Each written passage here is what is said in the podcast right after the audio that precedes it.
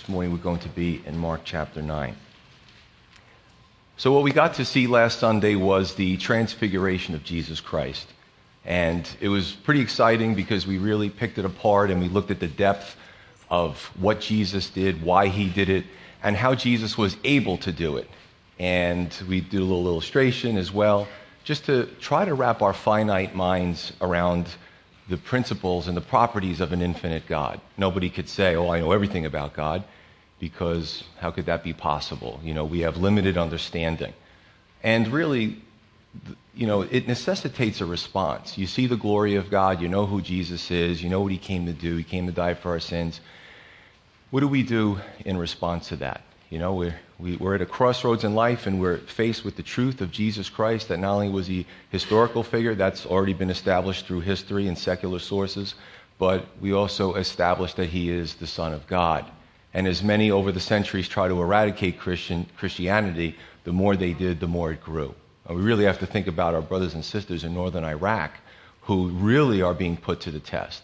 We may get teased at school or we may get mocked at work or whatever the case may be, but they are really literally, they could just say, listen, I convert to whatever you want me to convert to, spare me and my family, but they can't do it. I've watched some interviews of Christian leaders and stuff. It's really powerful.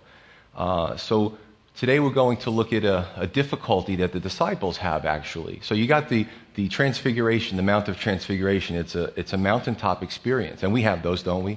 Really good times with the Lord, really times of joy. And then we, you know, this is life. Sometimes we have valley experiences. And this is what the disciples were literally experiencing the nine who didn't go up the mountain and who were trying to cast out a demon possessed young man. And they were having great difficulty with that. And I'm also going to throw in, actually, uh, we're actually going to start at Mark chapter 8, starting with verse 22. Because of time's sake, I didn't actually finish that. So we're going to, and you're going to see how they kind of tie in anyway. So let's go to Mark 8, starting with verse 22. It says, Then he, Jesus, came to Bethsaida, and they brought a blind man to him and begged him to touch him. So he took the blind man by the hand and led him out of the town. And when he had spit on his eyes and put his hands on him, he asked him if he saw anything. And he looked up and said, I see men like trees walking. Then he put his hands on his eyes again and made him look up. And he was restored and saw everyone clearly. And he sent them away to his house, saying, Neither go into the town nor tell anyone in the town. It's an unusual miracle. You know, Jesus takes this guy out of the town. I mean, how long of a walk was it? Who knows? So he takes him on this path out of the town. He spits, he spits in his eyes. Very unusual. And the guy doesn't get healed right away. So the whole thing together really, you know, begs the question, you know, what's going on here? What happened here? So the first thing he does is he leads the man out of the town. Now we see in Matthew 11 and other scriptures that, that the Lord judged Bethsaida and other towns for their disbelief.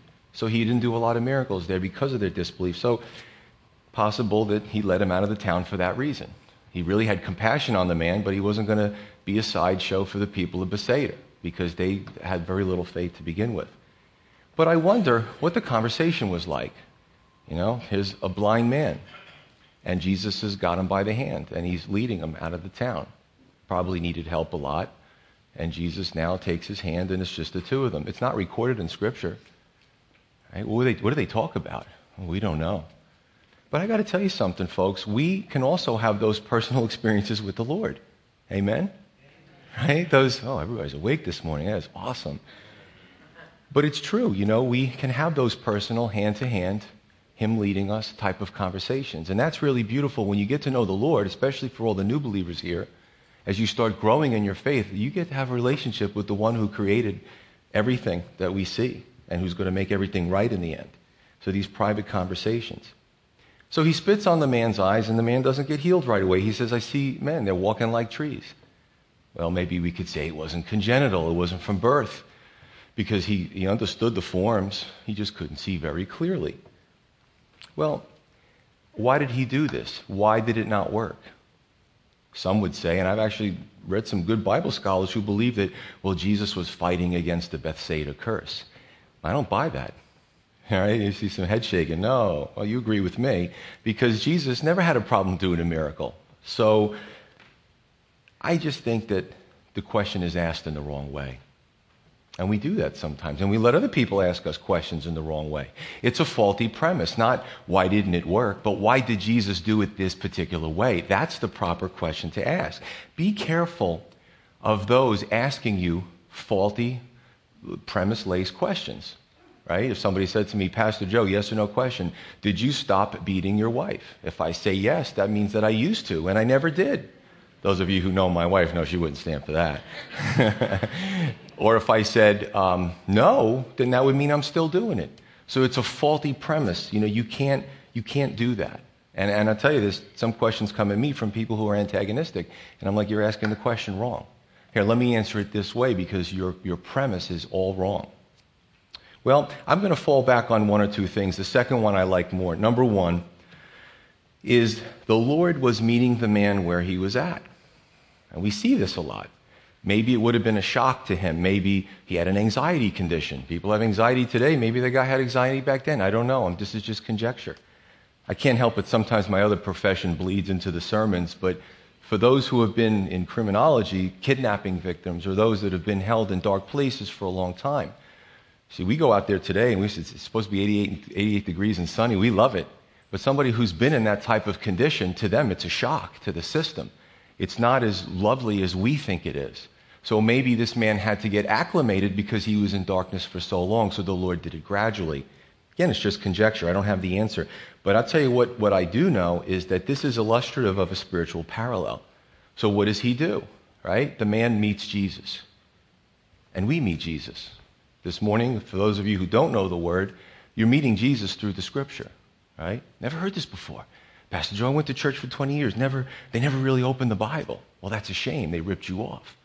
Because we meet Jesus through the word, through an evangelist, through, you know, in Iran, they won't let Jesus into that country, but there's Iranians who are receiving visions of Jesus, this, this God that they never met, and they're becoming Christians. Believe it or not, there's a church, underground, albeit in Iran. So we meet Jesus on our, our, walk of life and we run into a crossroads. We can't keep going straight. We have to make a choice to follow the Lord or to reject the Lord. Those are the two choices. The second thing he does is he leads the man out of the town. Okay, there was a problem with that town. The town was judged for its faithlessness. And we can see that in the world that we live in. And this is the beautiful thing. When we meet Jesus, what does he try to do? He takes us by the hand. He's a personal God. And he leads us out of the world. Amen? Bethsaida was a picture of the world. Sadly enough, some Christians fight to stay back in the world. But Jesus wants us out of the world because he knows it's better for us. That's part of the sanctification process. And he spits on the man's eyes. Now, you might say, ew. But if you were blind and that was the way that you could see, I'm sure you'd be fine with it. And what is the problem spiritually that we have prior to us meeting Jesus? We're blind, not physically, but we're blind spiritually. And that's the organ that he needs to fix so that we could see things the way they are. When we become Christians, we start reading God's word, things make sense now. The, the wars make sense. The, where the countries are leading up to makes sense. This ushering in of this charismatic leader who's going to stop all the wars and everybody's going to worship this guy, that all makes sense now. Because the scripture is telling us clearly that all the events are leading up to it. And that he needed to touch the man multiple times. When you become a Christian, you don't just get touched by Jesus, come up to the front, receive the Lord, and that's the end of it. This is an ongoing process. This is a relationship. How do we get better? By constantly being touched by the Lord. And He offers that. Amen? Right? So, like this man, like this man, there's, there's a vagueness, there's a blurriness. But, it, but the continual touch of the Lord makes things clear, and it does for us as well. And it's up to us whether we want to follow Him or not whether we want to devote ourselves as Christians to Him or be kind of put our foot in both worlds. Now, some have said to me, Pastor Joe, you seem to know a lot about the Word, and I wish I could, and I usually stop them. See, because I remember when I just came to the faith, I knew nothing. I was calling friends at 11 o'clock at night. What does this parable mean? What is he talking about there? What, uh, you know, just constantly badgering my friends and my pastors, God bless them, they were very patient with me because I wanted to know more. And what happens is I can never take credit for this because I still remember those days. And I still, I do, you know what the difference is? That we want to be used. You know, anybody here who comes up here, we're not special people. we just have a desire. It starts in the heart. So I just want to let you know that if any of you are interested in that, if that desire starts, because that's where it has to start, God will meet you where you're at. Just like he met this man where he was at, he will also meet us where we at, where we're at, wherever it is, if it's something that we want. Now, let's go to Mark chapter 9, starting with verse 14.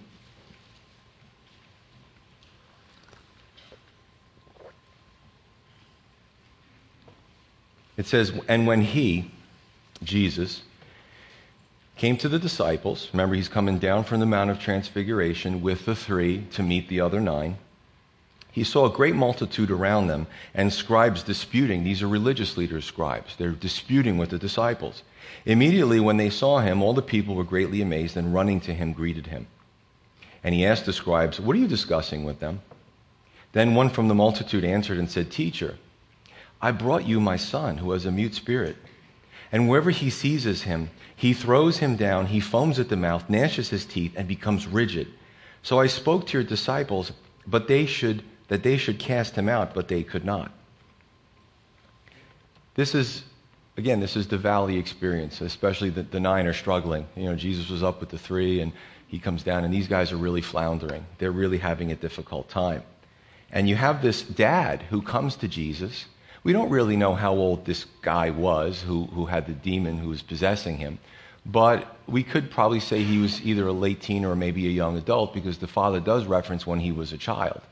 Right? So this might have been a condition for some time. But the beauty of the dad was he was an intercessor.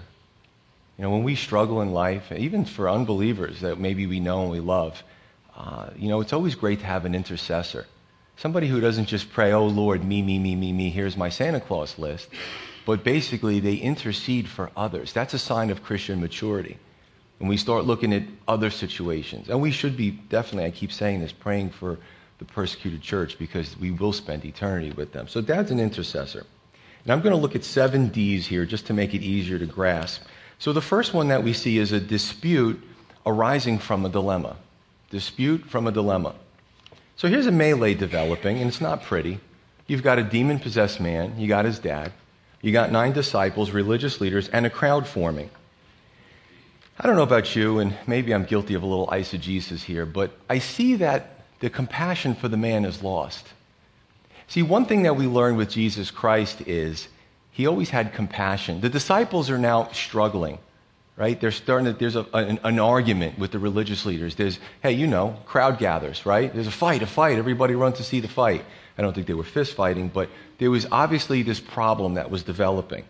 And I believe that this man now becomes a hypothetical. He's becoming a test case, a guinea pig, right? And the truth is being lost here. And I think we have to be very careful in ministry. You know, those of us that are in ministry, do ministry, that we don't see people like that. That they're not numbers to fill our church, that they're not wallets, that they're not just um, hypotheticals, that it's personal. I've actually talked to a few believers who have come back from Christian schools, universities, and they've been disappointed because they had a heart for people. And they said, you know, in the classroom, we talk about people like they're test cases. And, and almost some of these schools are going to a humanistic approach to solve the problem of the dysfunction and make someone functional again. But what they do is they leave out the humanity. Humanistic without humanity. Kind of weird, but it happens. We need to be careful of that. Verse 16, Jesus asked the religious leaders, What are you discussing with them? Or our vernacular, what's the problem? Right? We would hear that. What's the problem? What's going on here? I learned very early in law enforcement a little phrase called facts before acts. Before jumping into a situation, unless it's life threatening emergency, get the facts first. I'll tell you what, it works well in ministry as, as well. And a lot of things that we learn that make sense, even in the world come from biblical principles. However, I think there's more to it than that. See, Jesus, the great leader that he was, that he is, was taking responsibility for his men. What's the problem? I see that you're having a dispute with my, my disciples here. You know, I'm their shepherd. I'm going to take responsibility for them. What's the issue? Let me deal with it. I don't think Jesus got Brooklyn on him. Hey, yo, what's the problem? But I really think that this was the great leadership that Jesus expressed was that he was willing to take responsibility for those under him. That's a good quality. But what was the religious leader's solution? Actually, nothing. You don't see them trying to help.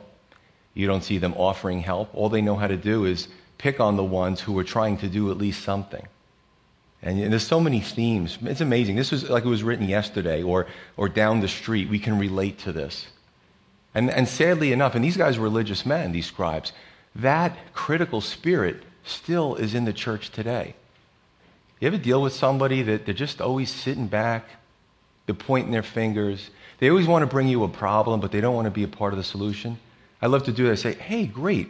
How, about you help? Oh, no, no, no, no. The Lord told me that you guys have to solve it. I'm just here to bring all these problems to you. You know, I listen more to people that uh, want to be part of the solution. Right? Anybody serving in ministry, they can bring me problems all day long. And I'll listen to it because they want to be a part of the solution. But these guys didn't. And the poor disciples, they couldn't cast out the demon. There's going to be times that we're ineffective in ministry. It happens. We're not going to, even, like I said, even in ministry, it was disciples. There was mountaintop experiences and valley experiences. We're going to be no different. These guys were in the valley at this point. And what we're going to have to learn to do is give it back to the Lord. Right? We may be powerless because we're trying to do something in our own strength. That we need to step out of the way and give it to God. Sometimes a good prayer, and I've done this before, is, you know, I just kind of stop and I'm, got to ask my wife, you know, I'll, i am really praying about something. I'll, I'll leave the house and we have, I have beehives in the back of my property where the wood line is. I don't know why I go to the beehives. They're just so soothing to watch them go in and out and buzz and stuff. And, you know, usually if I keep my distance, they don't come after me. But I go out and I just look for some quiet. And I just, and I'll go to the Lord and I'm like, all right, Lord, you got my attention. What is it you're trying to show me? I'm struggling, Lord. I'm, I'm floundering. That's an honest prayer. That we just go to the Lord and say, you know what? I don't have all the answers. And you know what, Lord? Maybe in this situation I ran ahead of you a little bit, or maybe a little bit more than a little bit. But I'm really willing to, to, to try to figure out where I, I, made that mistake. And I really want you to be a part of the solution with me because I'm, I'm struggling. And the disciples had Jesus physically, right? And they had to go back to him and they had to have him solve their issue. Verse 19. He answered him, the, the man, the father, and said, O faithless generation, how long shall I be with you? How long shall I bear with you? Bring him to me. And number two, this is what I call the disappointment. What disappointed the Lord? Lack of faith. What can impede our communion with the Lord today? a lack of faith. It hasn't changed. See, the insult is bound to the object of that faith. And really, when we lack faith, and yeah, you're like, well, the disciples, I never heard this before. Yeah, they were human beings, just like you and I. And that gives us, um, you know, um, encouragement that we could do it as well if they could do it. It was, this was three, three plus years of training with these guys. And, and some of the lessons they had to learn more than once. So don't feel bad if that's you, you know, because it happens. But we have to be careful that we don't, with our actions, say, you know what, Lord, I love you, but this is a big problem, and I'm really thinking this problem's too big for you. Now, most Christians would say, I would never say that. But maybe we say it with our actions. Maybe we don't say it with our words, but we say it with our hands and feet. We say it with our attitude our behavior. Okay? So, disappointment to the Lord, He loved these guys. He, he died for their sins. Nothing they could do to stop Him from dying for their sins or for ours. But He was disappointed at the faithlessness, sometimes through a, a whole town, as in Bethsaida, sometimes through individuals. Verse 20. Then they brought him to Jesus, to him. And when he saw him, immediately the Spirit convulsed him and he fell on the ground and wallowed, foaming at the mouth. Three, the demonic encounter. The demon knew that his time was short.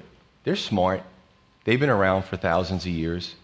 They knew that Jesus was, was there. He was right around the corner. They had an inkling he was going to do something, right? So they try to inflict as much damage as possible. And I want to encourage you if you're going through something, and maybe it's, you know, this month it's not just financial, not just health, not just relationship wise. You're like, Pastor Joe, it's E, all the above. Sometimes when we go through that, you know, the Lord is, He's just right around the corner. He's just going to, He's going to come in and just save the day. So the more we get pressed, the more we get thrown around in life, the more we get abused, the more we really got to get into a communion with God. I can tell you, when I struggle with anxiety, panic attack, I could never come up here and look at all you staring at me. I would have, I would have run out the door. And the Lord healed me of that. It, was, it went on for years. But uh, He was doing something in my life, and I never want to go back there. It was like 1999 at the worst. But, uh, but He was right around the corner. And He was grooming me to be a pastor. And there were some things I had, to, I had to shed like a snake. They just were dead. They had, to, they had to get removed so that I could actually be free again and do according to His will. So that's the blessing. So I just want to encourage you this morning if you're struggling with that and you're, maybe you're not, you haven't told anybody, you know, keep that blessing in mind. Verse 21. So he asked his father, How long has this been happening to him? And he said, From childhood. And often he has thrown him both into the fire and into the water to destroy him.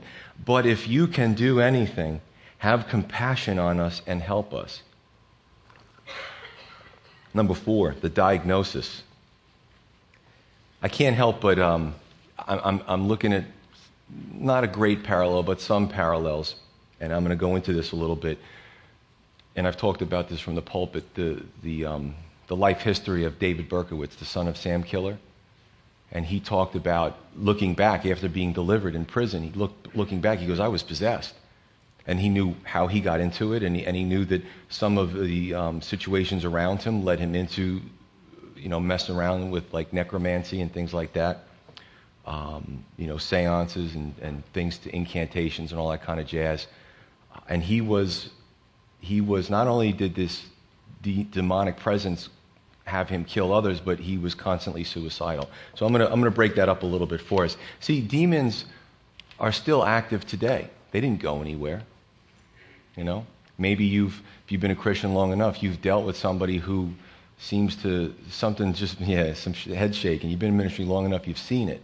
It's kind of freaky, it's kind of scary. Right? They're still around, they still do this kind of stuff. And they try to destroy people. Why? Because God loves us. So they, they're rebelling against Him. You know, they're terrorists. They go after your children. We're God's children, right? So, number one, I can look at this in a few, few ways. The demons are still active. Number one, people come to the cross. They come up to receive Jesus. And we talked about the, um, the parable of the soils, where the seed is constantly thrown, the Word of God. Some people receive it and they bear fruit. Others, the birds come, emblematic of the devil, and they pluck the seeds out of the person's heart. But the person allows that to happen. So this happens. Unfortunately and sadly, again, living with, in both professions, thankfully the other one is sunsetting. I'll be out of that real soon and we'll talk about it at the end of the year, right? But, you know, I, I get to see both sides. And I get to see those who maybe emotionally make some type of profession and they, they're not, they don't, you know, do you know we call people, um, new believers, we get their phone numbers because we're so concerned. And if we don't see them, it's not like we're checking up on you. We don't want anything from them. We just, how you doing? Is things okay? And we can only go by the numbers we get. Some of the numbers, they're disconnected or whatever, but um, people go back into the world. And if they're not plugged in, the last estate is worse than the first. We see that in Matthew 12. And I've seen both sides where I've seen some that they, they leave the safety of the, of, the, um, of the church, and families that are really doing good, relation wise, when they leave, they get divorced. Some leave, they overdose. Some commit suicide. Some get reincarcerated. Okay, and again, I've seen all these examples, some um, pregnancies out of wedlock. All these things happen when a person is ripped from that protection of the people of God. God established the church for a lot of reasons, and one of them is to protect spiritually the believer and to be in the body of Christ, working all together. The second thing is that you could make a case that the demon was trying to destroy this person literally. Okay? And I feel led to say this suicide, right? We have to cover some hard topics from the pulpit. It's not comfortable. Some do it unwittingly through overdose. I've seen a lot of it. The images are still in here. It's, um, it's pretty, pretty powerful stuff to see. Some do it through purposeful taking of their lives. But if there's anybody here who, who toys with those ideas, talk to somebody. Please talk to somebody. Because your loved ones don't want you to die. Your church family certainly doesn't want you to die. God doesn't want you to die. There's only one person that wants you to die, and that's Satan. And he's lying to you. And what he often does is gets you alone, and he harass. He's a bully. He picks you off this, just like the, the, the, the, sitting in the high grass, you know. You ever watch those? It's so hard to watch those nature channels, and they pick off the stray uh, impala or gazelle or whatever, and they, they pounce on him. That's what Satan does. You know, when you don't have a counterbalance saying to you, no, no, no, we, you're loved. You know, don't do this. You know, what you're thinking is not true, and you know, things can get better. When he gets you alone, he just gives you a one sided line, and that's how he disrupts your life, and some of it ends to suicide. So I would ask you, please, please, I see the aftermath of it. If you're toying with something like that, please talk to somebody. Right? People care about you. Okay, so this is what we have here. The third thing is um, not really sure, and, and this is pure specu- speculation, and I've talked about this before. Uh, it was evident in the son of Sam, David Berkowitz, in his early years, whether through friends or family members. Hey, let's do a seance, let's do this. Listen, you open the door to a demon, they're more than happy to come into your life. And they're like bedbugs. Once they come, it's hard to get rid of them. So, you know, I, I question any Christian maturity when they say, Oh, I, I love haunted houses and I love, and, and they're always talking about dark things. That's weird. You're a Christian, you should want to stay away from that stuff. There's a, a check, a flag goes up when I hear about believers who call themselves Christians and toy with this kind of stuff. Don't do it, all right?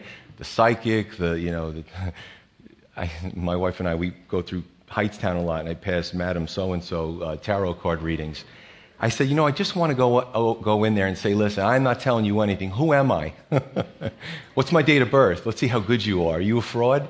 You know, just walk in there and see what they know. Uh, you be interesting. Some of them know because they are inspired by the evil one. If it didn't come from God, it can only come from one other place. So uh, I haven't done it yet. Um, verse 22. The Father said to Jesus, check this out. He goes, if, if you can do anything. Do you realize that he might have been skeptical of Jesus? If, if. Why did he say that? To yell it out. Why did he say it?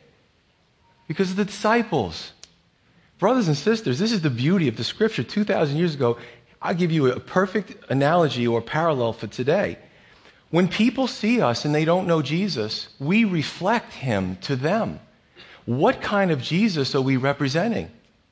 When you go out into the world, into your workplace or your peer groups or your, your schools, what, what Jesus do they see? The needy Jesus? The weak Jesus?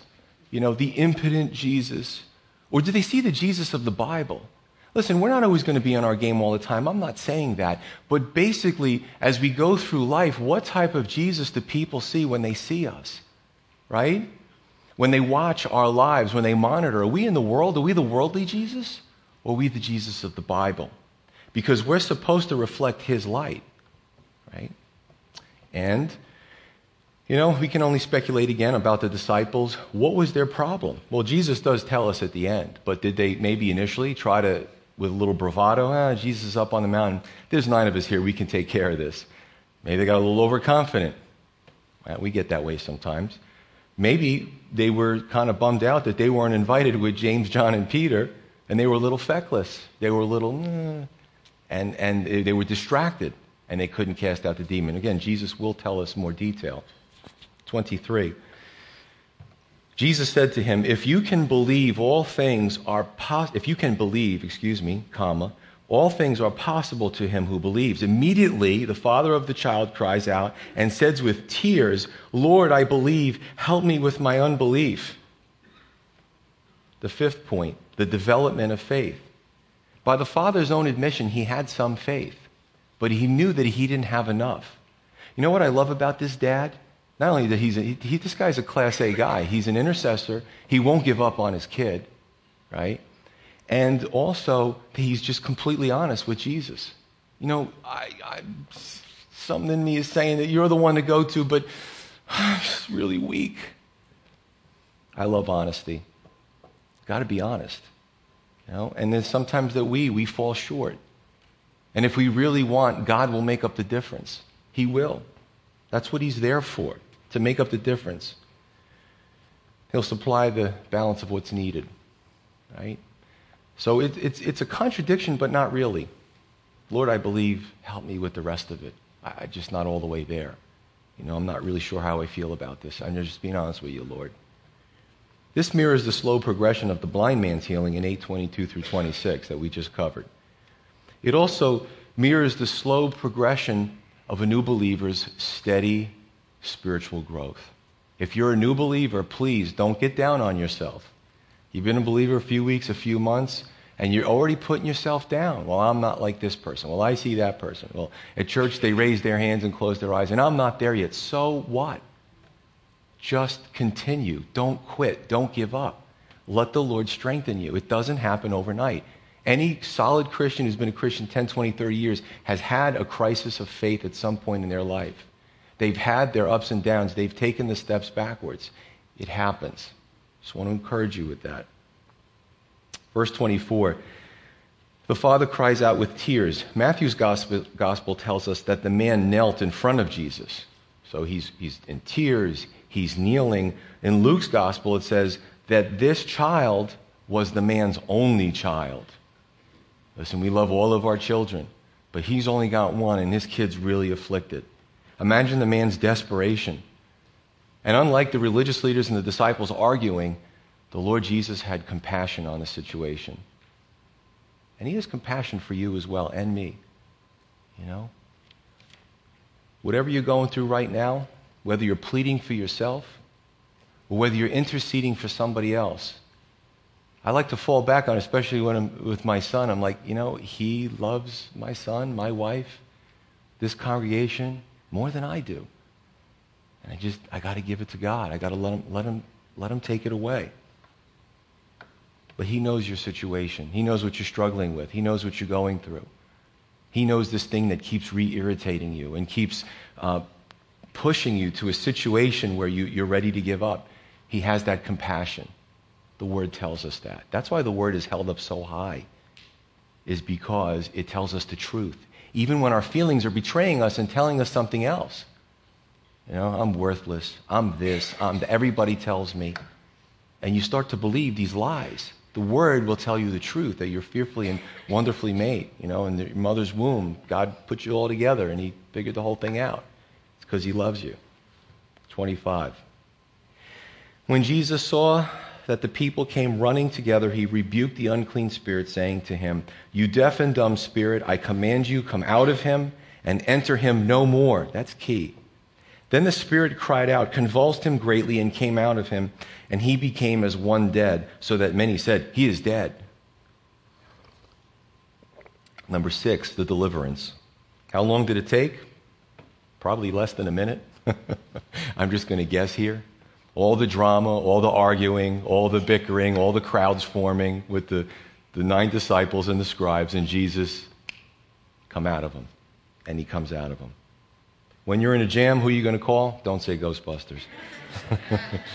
call on the name of the Lord Jesus. That's where to go. so, you know, this is important as well. He says, don't come. We, we can read the scripture probably a few times and, and miss things.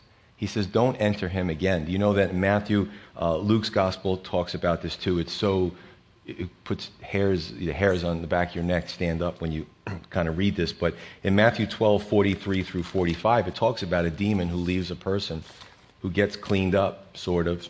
And uh, demon eventually comes back to re inhabit that person and bring seven more, more wicked than, than himself. He doesn't want to lose ground again. And, uh, you know, we, we talked about that with the different towns that Jesus went in, but also individuals. Jesus says, leave and don't come back to this habitation, to him.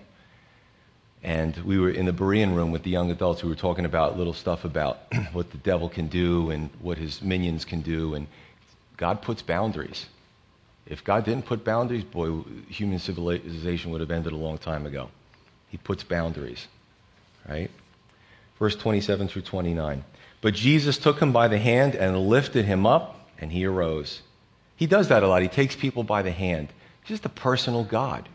You know, when somebody holds your hand, even a stranger, you ever, whether you've done it to somebody and you watch their eyes light up, or somebody has done it to you and they take your hand and they, they say, it's going to be okay. You know, that's a, it's a very personal thing to have that happen.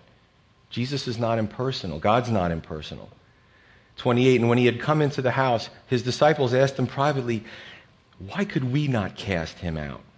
So he said to them, This kind can come out by nothing but prayer and fasting. I'm going to turn to Matthew, because Matthew records more of the conversation. Matthew 17, verse 20. Jesus says, Because of your unbelief or your faithlessness, for surely I say to you, if you have faith as a mustard seed, and say to this mountain, Move from here to there, and it will move, and nothing will be impossible for you. However, this kind does not go out except by prayer and fasting. So the seventh point is the debriefing. Seventh and last D, the debriefing. Effective ministry necessitates a few things faith and prayer. Now, a lot of us as believers have that. However, he talks about fasting. And I was kind of thinking about it and throwing it back and forth and, you know, I pray about the messages. I'm like, fasting. but what could you call that in general terms? That's spiritual devotion and discipline. Sometimes as believers, we got the faith thing down. We know God can do anything. We got the prayer thing down. We read the word. But we're a little sloppy when it comes to devotion and discipline. You want to be effective in ministry? This is the key. This is the key. I certainly don't want to be, you know, sidelined or blindsided by some satanic force and, and I go into it and I'm not prepared like the disciples. You know, and if you want to be effective in ministry, you don't want to be there either. You don't want to run into a situation and go, uh oh.